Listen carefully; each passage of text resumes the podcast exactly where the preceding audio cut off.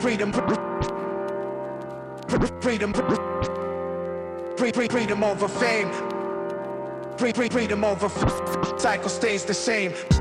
Welcome. First of all, welcome. This is Unsolicited Perspectives. I am your host, Bruce Anthony. Thank you for listening and watching wherever you get your podcasts and video podcasts. Subscribe, share, like, comment, and rate us. You can find us on Instagram, YouTube, and Twitch at unsolicited underscore perspectives, on Twitter and TikTok at unsolicited underscore PER. Watch us live every Thursday night, 7:30 p.m. Eastern on YouTube and Twitch. Our audience continues to grow with each and every episode, and I humbly thank you. On today's episode, I'll be interviewing Will Wiard. He's a former real estate agent and managing broker. We're going to be talking about his life, his history in real estate, and the current real estate market. But first things first. Hey there, podcast listeners. It's Bruce Anthony here, and welcome to another episode of Unsolicited Perspectives. Today, I want to talk to you about something that's been on my mind lately the importance of staying hydrated and taking care of ourselves. Whether it's prioritizing our health and wellness, or gearing up for festival seasons, or just gearing up for whatever season or time of year, there's one brand that's been my go to for all things hydration Liquid IV. Speaking of health and wellness, let's dive into how Liquid IV can fuel your well being. Imagine starting your day off right, feeling refreshed and energized. Liquid IV Hydration Multiplier is the missing piece in your daily routine. With just one stick, you get five essential vitamins and two times faster hydration than water alone. It's perfect for those early mornings, pre workout boosts, moments when you're just feeling run down, or even after a late night or long flights. I absolutely love how convenient Liquid IV is. The packaging makes it easy to bring with me wherever I go. And let me tell you, it's become a vital daily part of my routine. The flavors, let me tell you something, they're incredible. From refreshing sea berry and strawberry lemonade to classics like lemon lime and watermelon, there's a flavor for every preference. It's like a burst of hydration with a hint of deliciousness. Picture this one stick of liquid IV mixed in 16 ounces of water, hydrating you two times faster and more efficient than water alone. And with 12 mouth water and flavors, you'll never get bored with your hydration routine. Plus, Liquid IV is packed with five essential vitamins B3, B5, B6, B12, and of course, vitamin C. It's also made with premium ingredients, non GMO, free of gluten, dairy, and soy. This is hydration at its finest. But it doesn't stop there. Liquid IV believes that access to clean and abundant water is the foundation of a healthier world. That's why they partner with leading organizations finding innovative solutions to help communities protect both their water and their futures. It's incredible to know that Liquid IV has already donated over 39 million servings in 50 plus countries around the world. They truly walk the talk. Get 20% off when you go to liquidiv.com and use code unsolicited at checkout. That's 20% off anything you order when you shop Better Hydration today using promo code unsolicited at liquidiv.com. Remember, folks, taking care of ourselves should always be a priority. So why wait?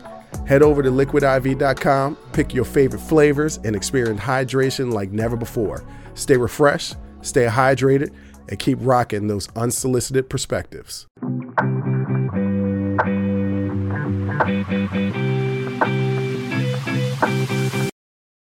I'm here with Will Wiard, former real estate agent, current broker. He's got a couple of different awards. He was 30 under 30 for something, 40 under 40 for something. He'll break it down and explain it to us. Uh, but we're going to be talking about real estate. I'm happy to have him on. He's a friend of mine. And the reason why I'm having him on is to tell a little bit about himself and also give us the rundown on real estate. Every time I talk to him about real estate, he knows what he's talking about. So, Will, welcome to the show. I really appreciate you coming in. Well, Bruce, thank you as always for having me. It's a true honor. And again, uh, excited to be here.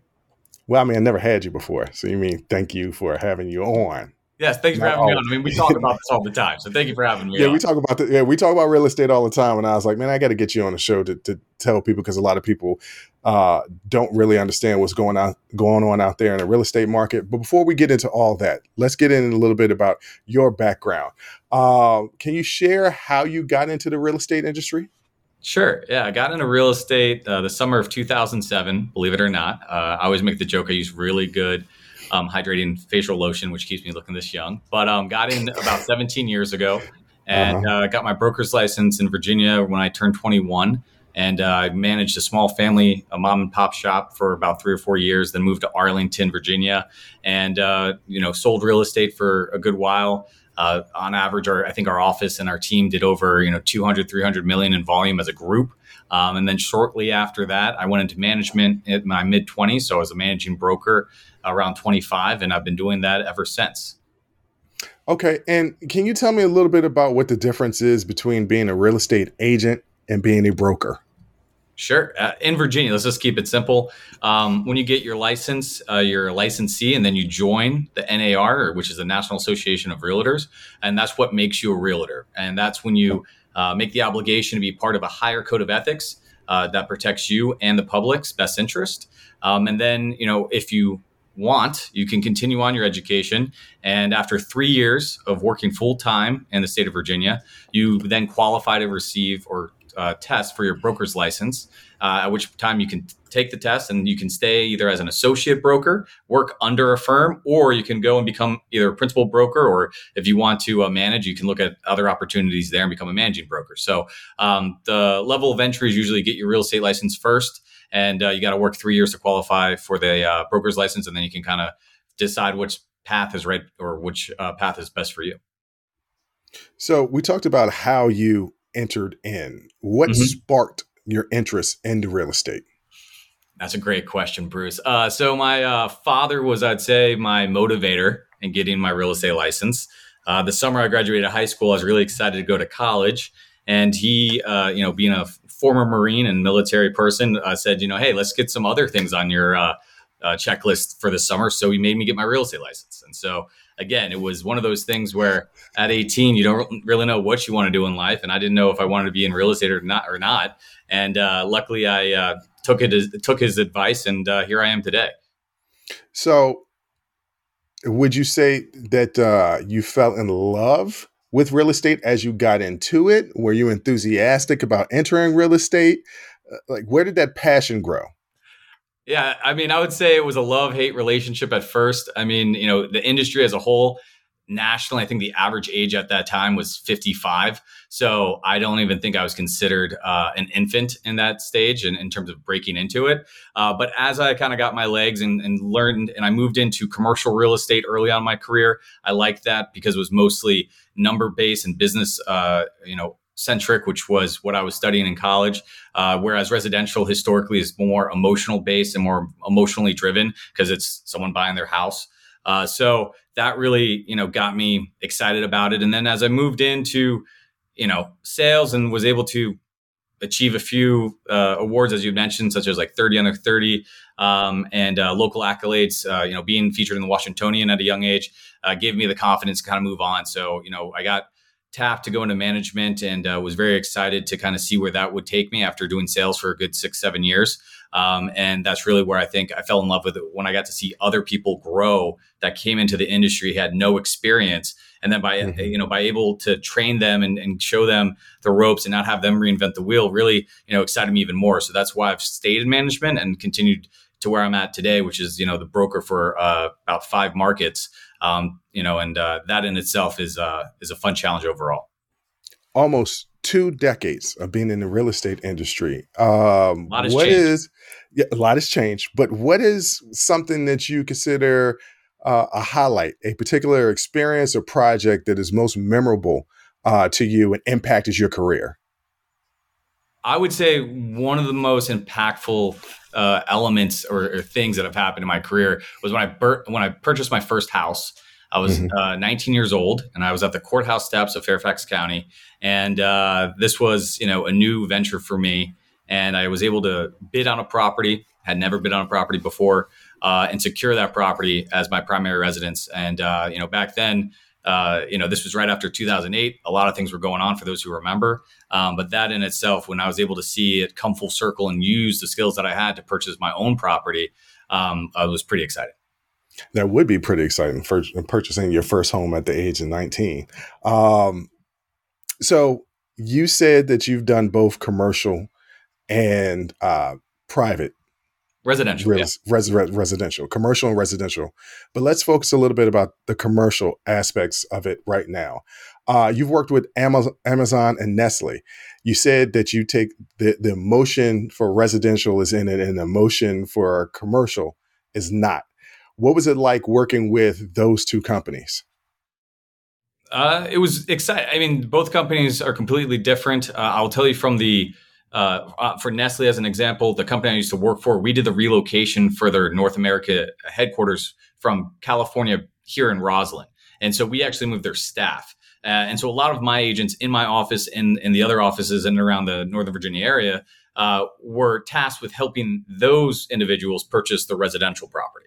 On the mm. commercial side, we had uh, the opportunity, one of my agents uh, represented the former CEO of Amazon and uh, purchasing a commercial building in DC uh, in that acquisition. And that was interesting because that, you know, had no emotion in it. It was just purely due diligence. It was making sure the zoning uh, codes were right and all of that, and the finances were all correct. Um, so two big companies, two international companies, um, but the approaches were different. And the in, and the insides uh, of those deals were, and, and, and, in terms of the details of them, were different. So um, again, you know, the commercial side of things, you're looking at dollar cents, timelines, acquisition costs, things along those those lines. Whereas on the residential side, it's purely you know, hey, I need to move in the next six months or what have you from a relocation perspective, and you have to look at uh, you know the um, company as a whole and and how your team can assist them with not just the uh, emotional side, but also helping them learn the ropes of the market. So one thing for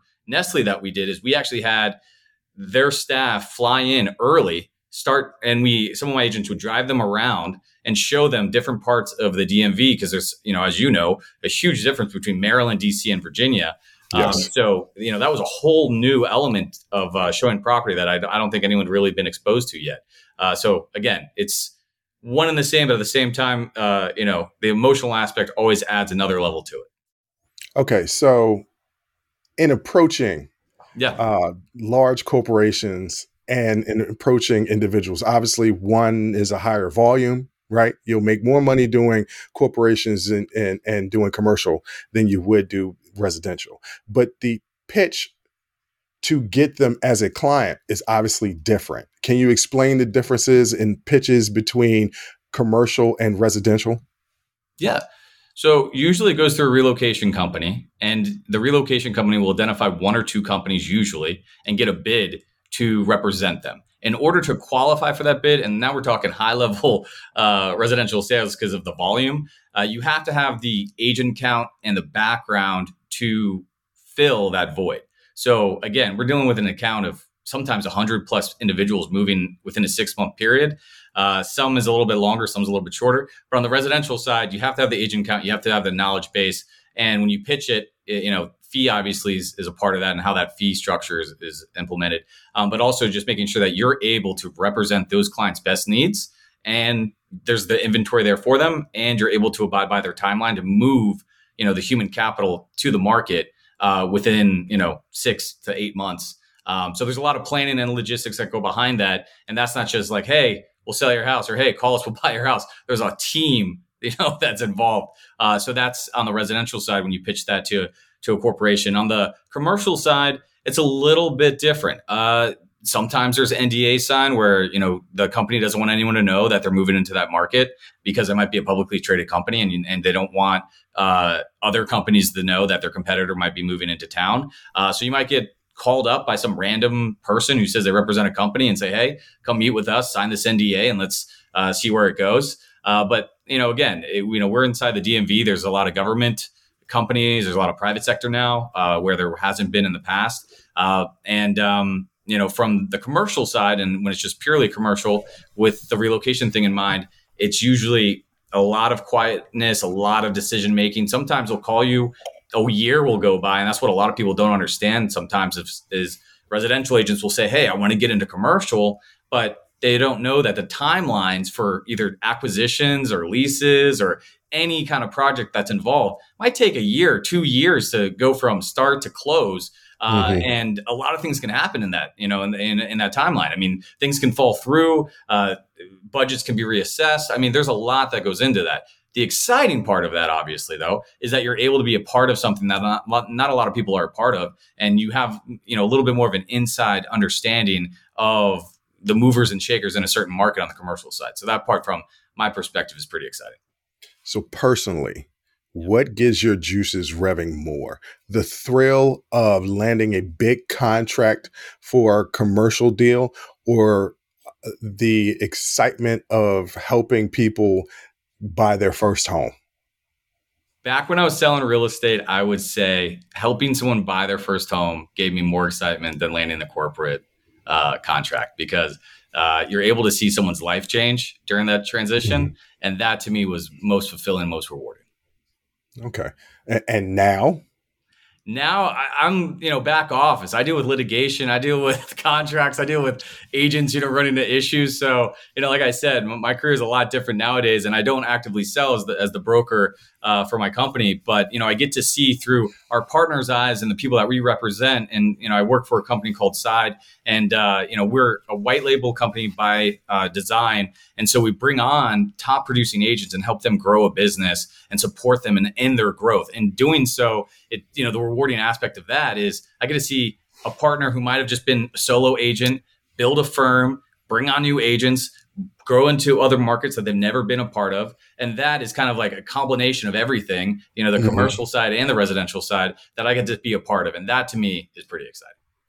So you merged the thing that you fell in love with when you were a, a young real estate agent with helping people and then fostered that same thing with helping people not only i mean they're helping people get their new homes right? But you're helping people expand their business and grow. Yeah and now that and now that gives you a kick. That's really dope. Um, you have all these awards. I said 30 under 30. I said 40 under 40. Can you explain to the people out there what exactly that is? Because, like I said, uh, almost two decades in the game. Yeah. So you got real skin in the game, but you're still a very, very young man. So, can you tell us about these awards that you've gotten? Yeah, I'm looking forward to the day one day where you won't be considering me a young man, but that's funny. Uh, Somebody older than you will always consider know, you a I young man. I just you on that. Uh, I had the uh, honor and privilege of earning, I guess, 30 under 30, which is uh, the National Association of Realtors every year puts out, um, you know, a request to submit every single individual who's in the real estate uh, industry and a member of the National Association of Realtors, uh, their, you know, um, package to be considered one of the 30 under 30 that year. And you are voted uh, by your peers. You're voted by other people in the industry, and uh, you know it's a very tough competition because I think collectively over all the years they've done it, they're still under a thousand, uh, 30 under 30. So uh, that was very, uh, you know, that was a, a, hard feat for me in my career to, to achieve. But I'm very honored to achieve that. Uh, and then most recently, locally, there's a group of top producers. Um, it's called Nova 40 under 40. And uh, I thought, hey, let's give it a shot. Let's see if uh, we can do it. And um, and representing my company was really the motivation behind that. Um, and luckily, um, you know, I, I, received that award as well. So um, the NAR one is a national uh, recognition, and then the local uh, Nova is uh, DMV based. Okay. Uh, and for those people that are listening overseas, the DMV is the district, which is Washington, D.C., Maryland, and Virginia. Uh, so that's that's really dope. With these awards, how did that impact your career? Uh, you know, I would say the first award being, you know, again, coming into the industry at a very young age connects you immediately with the nationals network of all these other people that some of them think they're, you know, alone in their market because, you know, we're talking every state in the 50 states. So we got North Dakota people who, you know, are doing 300 uh, transactions a year at, uh, you know, 150K average sales price. Um, and then we have people in, you know, Southern California doing, you know, similar business at a million dollar uh, sales price. So you have so many different people looking at things differently, but coming together and really understanding that the key, one of the keys, in my opinion, of why we made it or why we're a part of this network is because we take you know our clients uh, best interest at, at, heart and we represent and, and what it really comes down to is customer service and customer care and that's really what drives us to get to where we were. So when you're able to collaborate like you know you you know i've talked about this with other like-minded professionals across the country not only does it open your eyes and humbles you as an individual but also gives you new insight to way to approach a certain situation or problem. And you also get a lot of good intelligence about what's going on in the market what things to be on the lookout for. So overall it's just you know it's a it's a um, it's a benefit which I didn't even know to what depth it would be until I was able to uh, achieve that. So, um, you know, I, I, would recommend anyone who's currently in the space and is under 30 to definitely approve because it will definitely uh, make you a better uh, operator in this uh, industry. Well, that leads me to the next question, and, and you, I, I, guess, kind of answered it a little bit, but maybe we could elaborate a little sure. bit more. Of, like I said, almost 20 years in the game, uh, won several, uh, gotten several awards, done crazy business. What advice would you give to young professionals thinking about entering in the field? So I've gotten this question a lot, and I, I get this question um, worded a lot of different ways. And I'll say this. Uh, when I'm when I'm managing an office in, in some of the past companies I've worked for, I've had the privilege of managing agents that are 78 years old. Some actually, I think I think one was 89 years old to 20 years old or 18 years old because the youngest you can be is 18 to get in, into real estate in Virginia. And I look at their, you know, the industry through their eyes, and the older generation is all about word of mouth, meeting with people, you know, really taking and building their own, uh, you know, name in a market. And the thing I found is a lot of them don't even have a website. They've never had a website. They rarely use their cell phone because they've built that, you know, uh, reputation in the space. And I've actually had people come up to me and say, "Hey, is that person still in your office? I'd love to work with them." My my my sister's brother's sister said they're the one to go with. At the same end, at the other end of the spectrum, we have someone who's new to the game, new to the real estate industry, um, has no experience, but is all over the internet, right? And so they have the websites, they have the social media, they have the videos, they have they have all of the posts, they have all of that. The thing I would say is that that is all great. You got to incorporate what the older or the more seasoned generation is, has utilized to grow their business and start there.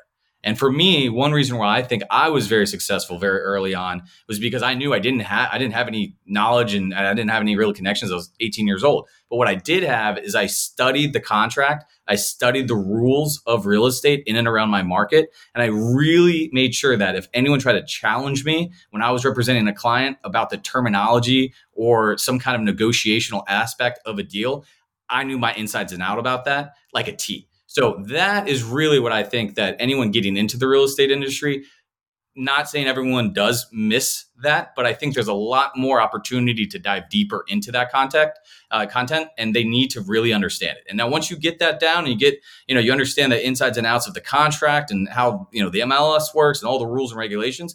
Definitely utilize the social media and all the other things that they're great at. Um, but I see that big difference between both generations. So set the foundation before laying the concrete.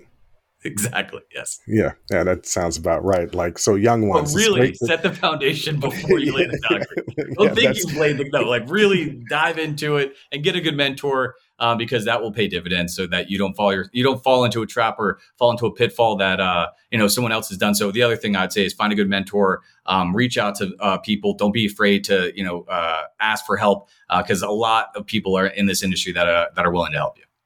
So I guess that leads to it, and, and here we go. I'm about to throw you a curveball. How can you find a good mentor?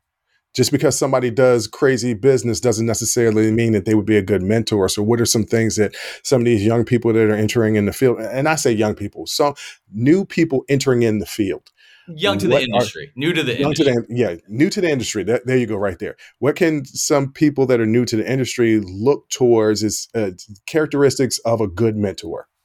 I would say start with your local association. Um, look for people in and around your community that are um, currently doing real estate. Give them a call. Say, hey, interested in getting real estate? Do you have five minutes? Can I take you to coffee? Uh, I'm also, uh, you know, happy to uh, take call. I've taken calls. I've helped mentor agents, you know, over my career. Um, find someone local, you know, and also find someone that uh, you connect with. So if you find an agent who likes the same things you like, and you're able to, you know, vibe with them and connect with them, connect with them on that, then then do it.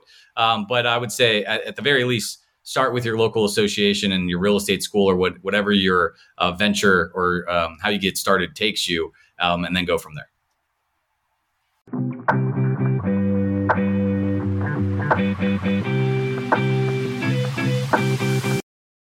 Now, Will, you and I have had personal conversations. Is that, that I'm on Instagram and real estate agents are putting out information, and I'm like, "Hey, what do you think about this?" And and you flare up a little bit because you feel like there's a little bit of disinformation.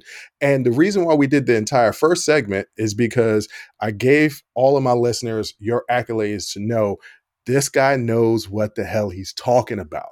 So listen to him and learn. The first thing that I want to talk about is what are some of the current and emerging real estate trends that buyers and, share, and, share, and sellers, buyers and sellers, should be aware of? Okay, so yes, you're right. Um, we are in a, an evolving market. There's a lot of changes that have been going on over the last 22 months. And for anyone who's listening who has a real estate agent, talk to them first. Um, but I, I, will try to give valuable information that you can use in that conversation uh, if you are currently represented by a, a real estate professional. Um, you know, historically, let's let's just kind of rip the band-aid off.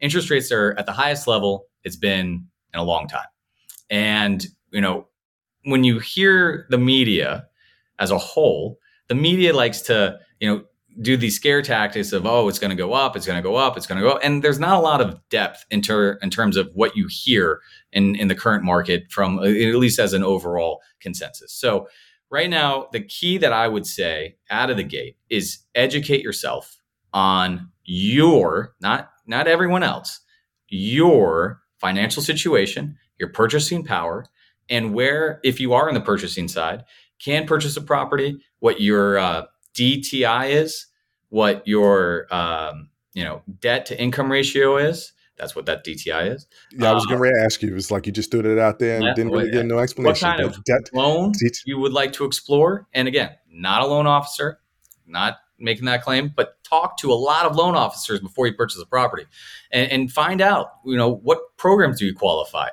VA, FHA, conventional. There's a lot of things to look at. Now, that's on the purchaser side. Very quick synopsis on that. On the seller side, we are in a different market than where we have been historically. Not saying that it hasn't, you know, still been and and and everyone likes to say it's a buyer's market or it's a seller's market. I would say it depends on where you are financially and where you are when, and when you purchased your property.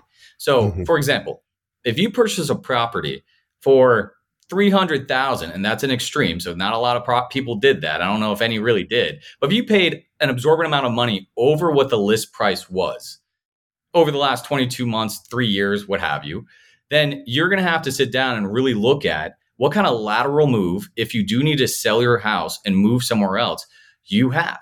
Because the cost of the money that you use to purchase that property is not the same as in our current market. So that's something okay. you need to understand on the seller side when you're talking about the people that you're talking about people who are selling. So they bought the home within the last two years but they paid more than That's the actual listen they, pay, okay so they paid more than that so we saw that a lot uh last summer. Yeah. People were uh, spending 100 150 200 thousand dollars over asking price. And what you're saying is you have to decide what you want to do based on the numbers that are associated with where we are now as opposed to when they bought it? Yeah, because again, the interest rates were at a different level. The cost of borrowing money was at a different level. So if you needed to move either through work or you just wanted to move because you wanted a you know different house somewhere else, before you decide to sell your home, you really need to talk to either your financial advisor, a loan officer, what ha- or your you know real estate agent, uh, real estate broker to see what options you have on the table. Because when you do that and you have to, a quick turnaround, the equity in terms of or the market in itself in terms of appreciation in some cases don't doesn't have time to catch up in some cases if you didn't pay too much over if you paid at list price you might have a little bit of equity in the property every case is different but you need to really sit down and analyze that. And if you're not a numbers person, which is fine, talk to someone who is but that is the important aspect that i wanted to bring to this is that you know there's so many moving elements when you go either to acquire personal property or sell a property um, that you're not going to hear on the news that they're not just going to tell you and you got to slow it down and really understand what you uh, and what um, your ability is to either purchase or if you need to sell, sell because it's not created equal for everyone else. Everyone has a different, uh, you know, credit history. Everyone has a different debt to income, DTI. Everyone has a different loan, or, or, some people have paid cash. I mean, one thing to keep in mind is 40% of mortgages that were purchased in the last two years on average um, were cash purchases. Historically, that's never that been done. They, there's no mean? mortgage. So they took their, their money and paid pure cash. So again, if you're going to sell, are you going to get the rate of return that you want on that property? If you either paid at list or above. Now, again, it's it's up for uh, you know discussion, but it's things I want you to think about when when doing that analysis. So basically, to break down everything that you just said so expertly, it is don't pay attention to what people say the market is. Pay attention to you because yes. you are determining what is in your world and what's in within your scope. If if they say it's a uh, a buyer's market, but you ain't got the bread, it's not a buyer's market. If they say it's a seller's market, but you didn't have enough equity in it, it's not your market to sell. So that's basically it's it's what. Don't worry about what they're saying. Focus on you. Yeah, and it's uh, we see this a lot where someone will say, "Hey, you know, my friend at the same company that I work at just purchased a house for five hundred thousand. I think I could purchase a house for five hundred thousand, not realizing that that person has no credit card debt, is completely, you know, has, you know, savings, has saved every penny since he got into his career, you know, in his job. And you, on the other hand, is partied up a little bit. Yet your credit isn't that great. You're not equal. I mean, that's the thing. But everyone's going to try to come up with that. And not everyone. I'm just saying that a lot of the um, narrative is, oh, if they did it, oh, I think I have the same ability to do so. But stay in your lane and find out. And sometimes you'll be surprised what options are on the table. For those that are you know military and the va there's great va uh, loan programs out there uh, with little to no money down. Um, you know again there's strategy behind uh, trying to compete in a market with that kind of loan. Um, but there's you know again it's what what you and what matters to you and what you can do uh, that is uh, the takeaway in that and not anyone else. Okay. So I know one of the things that we we've talked about personally sure. is you said it earlier at the top interest rates as high as they've been in, in a very very long time. Mm-hmm. but i'll have people that are on my instagram who are real estate agents who are saying ah oh, don't worry about the interest rates it's really not that bad.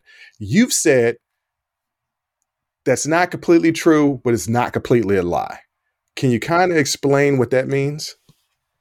Sure you got to strategize. So right now and i would say this to anyone that i talk to you know interest rates let's just say they're 7%. I don't know if they are today, but just say they are. Um, and everyone's thinking, oh, I'm going to purchase when interest rates go down or whatever. Or maybe they need to purchase now. But one thing that I've always utilized in my career, and one reason that I, have tried to help, uh, you know, uh, agents think differently, and and that's an important part, and that's one reason why we brought this up when we were talking, is you want to stay clear of what everyone else is doing in a market like what we have. So if you have a buyer or if you are a buyer and you see that interest rates are at 7%, but you found your dream home or the home that meets all of your wants and needs, this is what I would strategize to do. I would talk to the seller, see if you can get kind of, or talk with your agent to try to see if you could get any concessions on the uh, buy side. I would talk with a few lenders, see if you can get a free refi um, with that loan so that you can then utilize a lower interest rate when rates do dip. And if they do dip, then you're able to lock that in um, at a lower rate. So the the point I'm making here is you need to think outside the box a lot of in, in a market like we have today and really, you know, strategize going back full circle to what we were saying earlier about attacking or uh, approaching uh, an offer scenario in our current market. But if you find that property don't don't dismiss it utilize it but there's other things to keep and take take into consideration what i'm seeing to your point is everyone's saying like hey your car loan is x your credit card is this blah blah blah you know it's a great time to buy that might not necessarily be true because what I was saying earlier is everyone's different. But if it's right. something that fits your needs and it's the house that you want, let's make that offer. But let's see if we can make that offer where when interest rates drop down to say 5% or 5.5% or 6%, that we're able to pull the trigger and save ourselves a little bit of money um, by, you know, getting that free refi uh, by that lender that we asked for um, or, you know, getting kind of uh, some kind of concession because the house has been on the market for more than 30 days um, from the seller to, to offset um, any additional cost to us.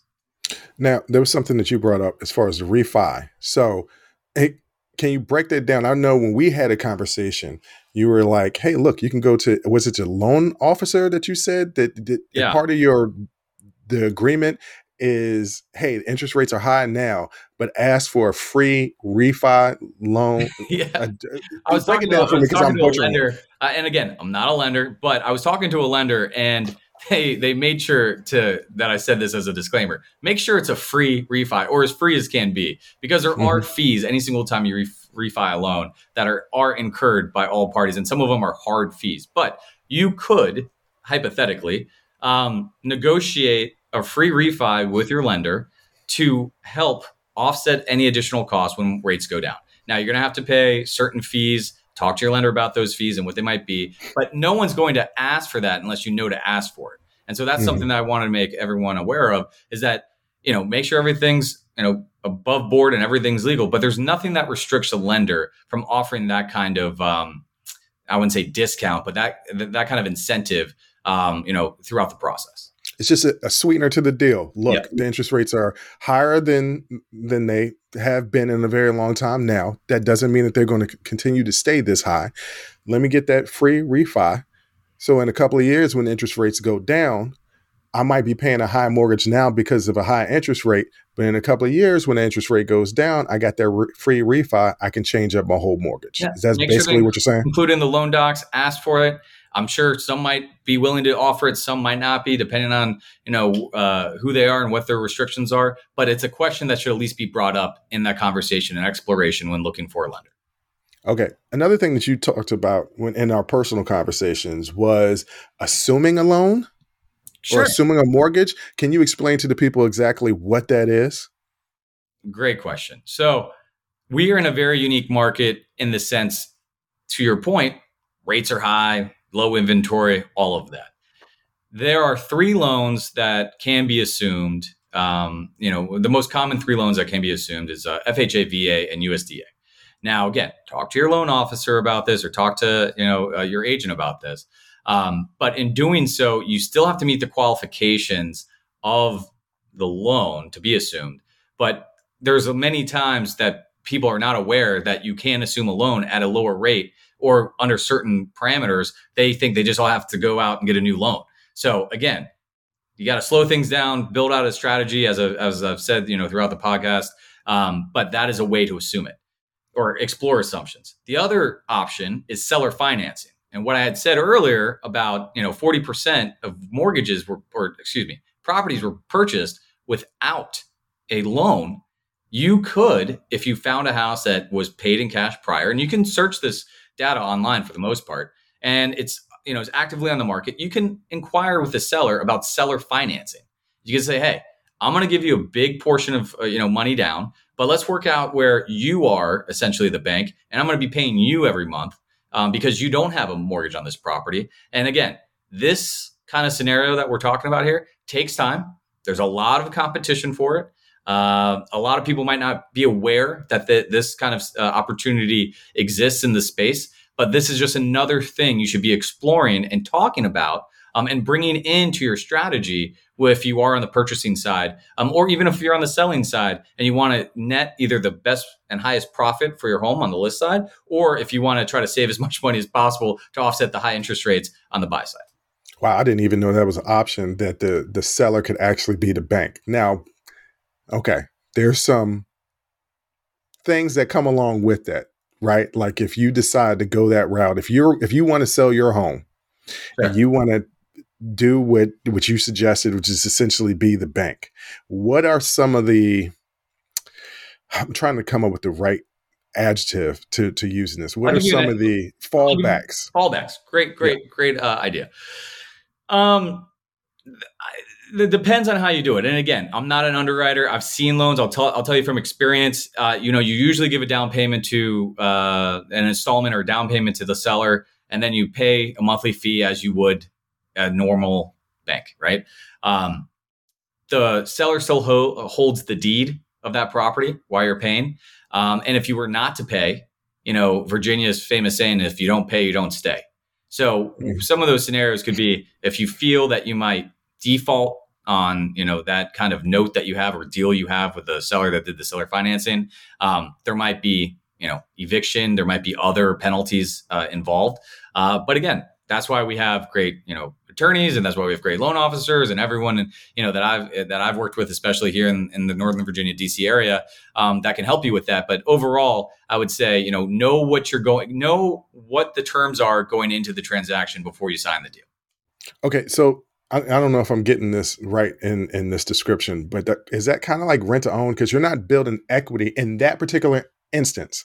You're not building equity, but you're you're paying off uh, the loan agreement that you have with the individual seller. And and for those people out there that are trying to follow, I know I'm going all over the place, but what I'm trying to do is uh, with Will give you guys a lot of options to think about when purchasing or selling a home because everybody is talking about this is not a good market. And once again, like Will said, it's all individual. It can be a good market depending on your situation, or it could be a bad market depending on your situation. We're just giving you options. So, so the rent own situ- is I'm I'm renting like I'm paying a monthly fee to then at the end of my term of my lease have the option essentially to buy the property. So I'm going to mm-hmm. be in there, and then at the end of my lease, I'm, I'm, renting, and then I get like the first right of refusal, the option to purchase the property at the end of that lease. So I'm and all rent- the money that you put into that rent could be, to- could not be. I mean, there's a lot of different oh. deals I've seen in my career. So, okay, okay. I mean, um, but but that's one way to do it. Another way in the seller financing side, and again, I highly recommend anyone listening who might you know try to challenge some of the terms that we're using here. Speak to your loan officer, speak to a financial institution, but you usually do a down payment or a large installment, and then you work out either monthly payments and maybe an additional installment or what have you under the seller financing guidelines. So you might do one big installment. Let's just keep it simple. You're buying a $500,000 house. You put $200,000 down, then you'd be paying monthly and then maybe every six months or every year. I don't know. I mean, there's a lot of different ways to structure it. You're going to do more installments and then eventually you've paid off that and it's your house, right? Um, mm-hmm. But the, the seller has has essentially held the note to that property until you have paid that that off, and so they are still in control of that asset. All right, to okay. a certain degree. Yeah. Yeah. Rent to own, I'm renting. Either the rent that I'm paying is being deducted from the sales price. We've agreed to a sales price. We've entered into an agreement. And therefore, at the end of that term, I'm going to purchase the property, is another way to look at it as well. Another way to look at it. So, okay. So we've gotten, you can assume loans. There's different loan options out there uh, with FHA and um, VA USDA. And yeah. VA. Okay. Um, rent to own or rent to buy. Um, asking for free refis. What are some other options that people can use to navigate these high interest rates? I mean, I'm sure lenders would probably say pay down or buy down points. You know, that's something that you'd want to talk about. What's uh, you, that? Uh, like you have a mortgage rate, but then you could pay additional money to bring the rate down. Um, okay. Again, talk to your loan officer. Uh, utilizing either um, your 401k or any kind of other investments that you might have if you wanted uh, to look at uh, additional money uh, in terms of a down payment. But again, talk to your loan officer and your financial institution because one thing I've seen in the past is someone will come into our office and, and, an agent will represent them and they might have half a million dollars in, in investments but it's not liquid investments. So on paper they have it but in order to get that liquid in order to purchase a property it might take 60 to 90 days. And if you've entered into a contract of sale and it's a 45 day close uh-oh we have a problem. So know that like i've said at the, at the, very beginning of this know your strategy build out a strategy um, and be transparent with your agent uh, because it's gonna it's gonna help you out in the long run. But those are some of those you know uh, examples that I, that I think is important to think about. So um, looking at options and if you've never uh, taken out of your 401k talk to your financial institution to see if there's you know what the tax uh, implications are uh, and what kind of options you might be because some allow a one-time withdrawal to uh, purchase uh, you know the, your primary residence Um, you can get gifts from family and friends. You know, that's another common thing. A lot of I had one client years ago who got like 30 gifts to purchase his first property. And so, you know, again, you need there's a paper trail there that you need to follow, um, but it can be done. Um, but you know, like I said, you got to get creative. You kind of got to get down, and it's um, and and do your research. You know, do your due diligence, do your research. Um, but there are even with the current you know rates and the current market trends that we have going on, there are options.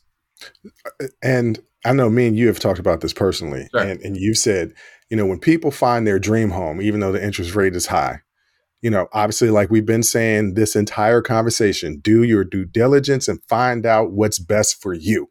But yes. if if you can do it, and you found your dream home, don't be fearful of that high interest rate because there are ways to get what you which your dream home and deal with the high interest rate now or at a later date with the free refis if you can get that.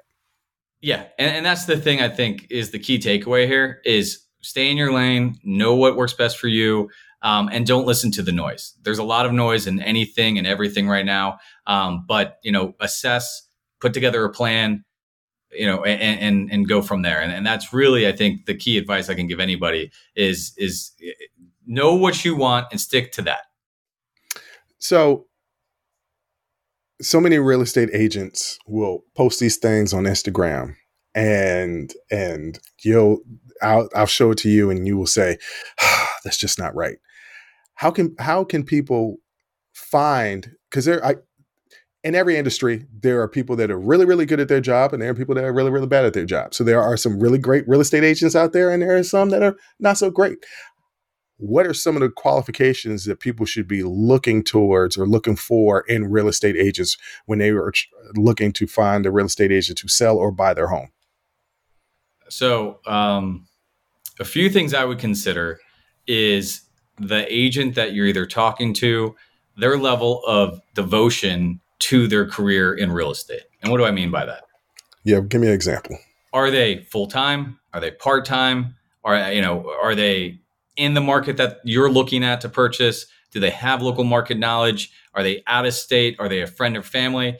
The thing I would say is, if anything, if you have a fa- friend or family that you know personally and is a great person, but you don't see yourself working with them to purchase your first property, talk to them and maybe they can help you find somebody that will represent you better than what they can do. And they might get a referral fee.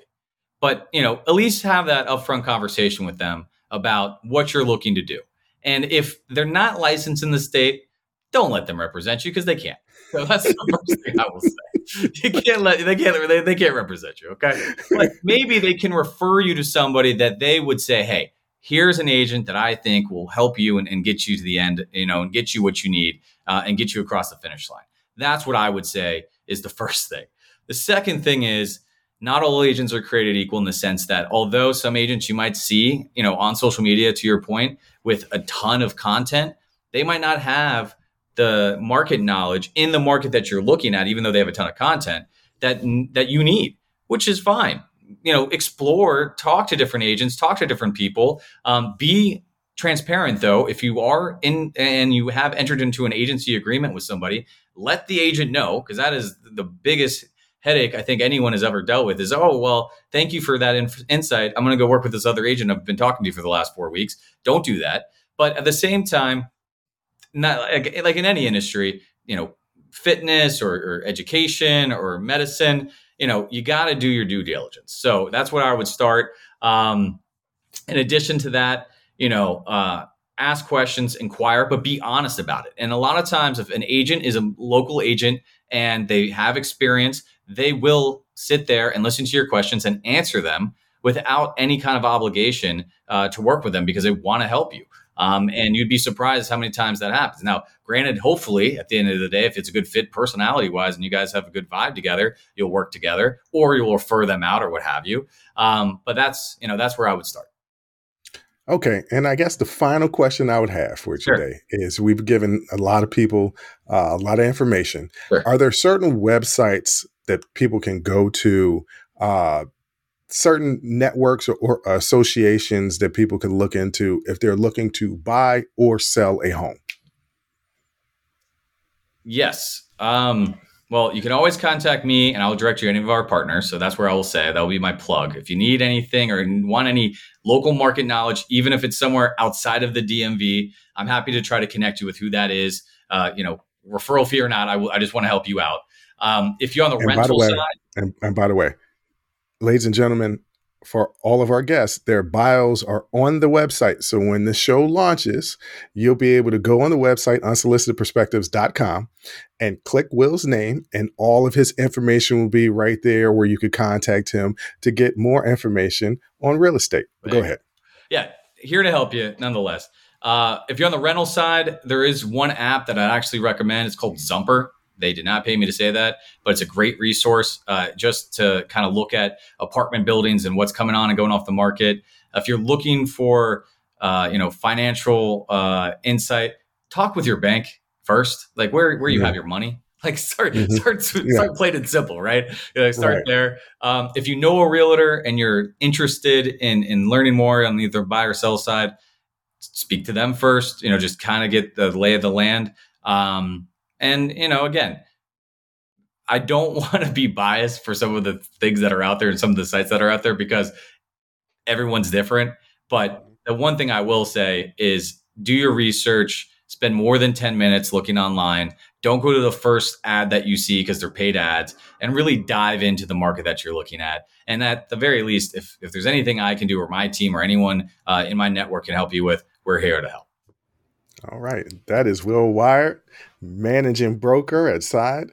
Uh, what would you like to, to say to the people out there to just, you know, and to end this to end this interview? Well, thank you for having me on. It is a true pleasure. And, uh, you know, again, thank you for listening. And hopefully at the end of this, like one reason why I've been in this industry as long as I have is to give back and try to help, you know, uh, the public and, and, and people looking into real estate, uh, either from a career perspective or just from a buyer seller perspective um, and help them along the way. Because, you know, again, one thing we didn't get into, but I've made tremendous mistakes in my career. And if there's anything I can do to help offset anyone else from making those mistakes, I will do my very best to do that.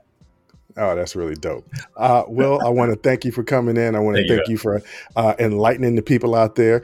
Everybody, once again, go to unsolicitedperspectives.com, click on Will's name. That'll have his bio and all of his contact information. Well, not all of his contact information, but his, his professional contact information. Uh, I want to thank you once again for coming on. Thank you, man. I think people really, really learned something from this. And until next time, to everybody out there, I'll holler. Thank you for listening to Unsolicited Perspectives with Bruce Anthony. Please subscribe, like, comment, share, and donate. Donations help us keep giving you this free content each and every week. Until next time, out Audi 5000. Peace.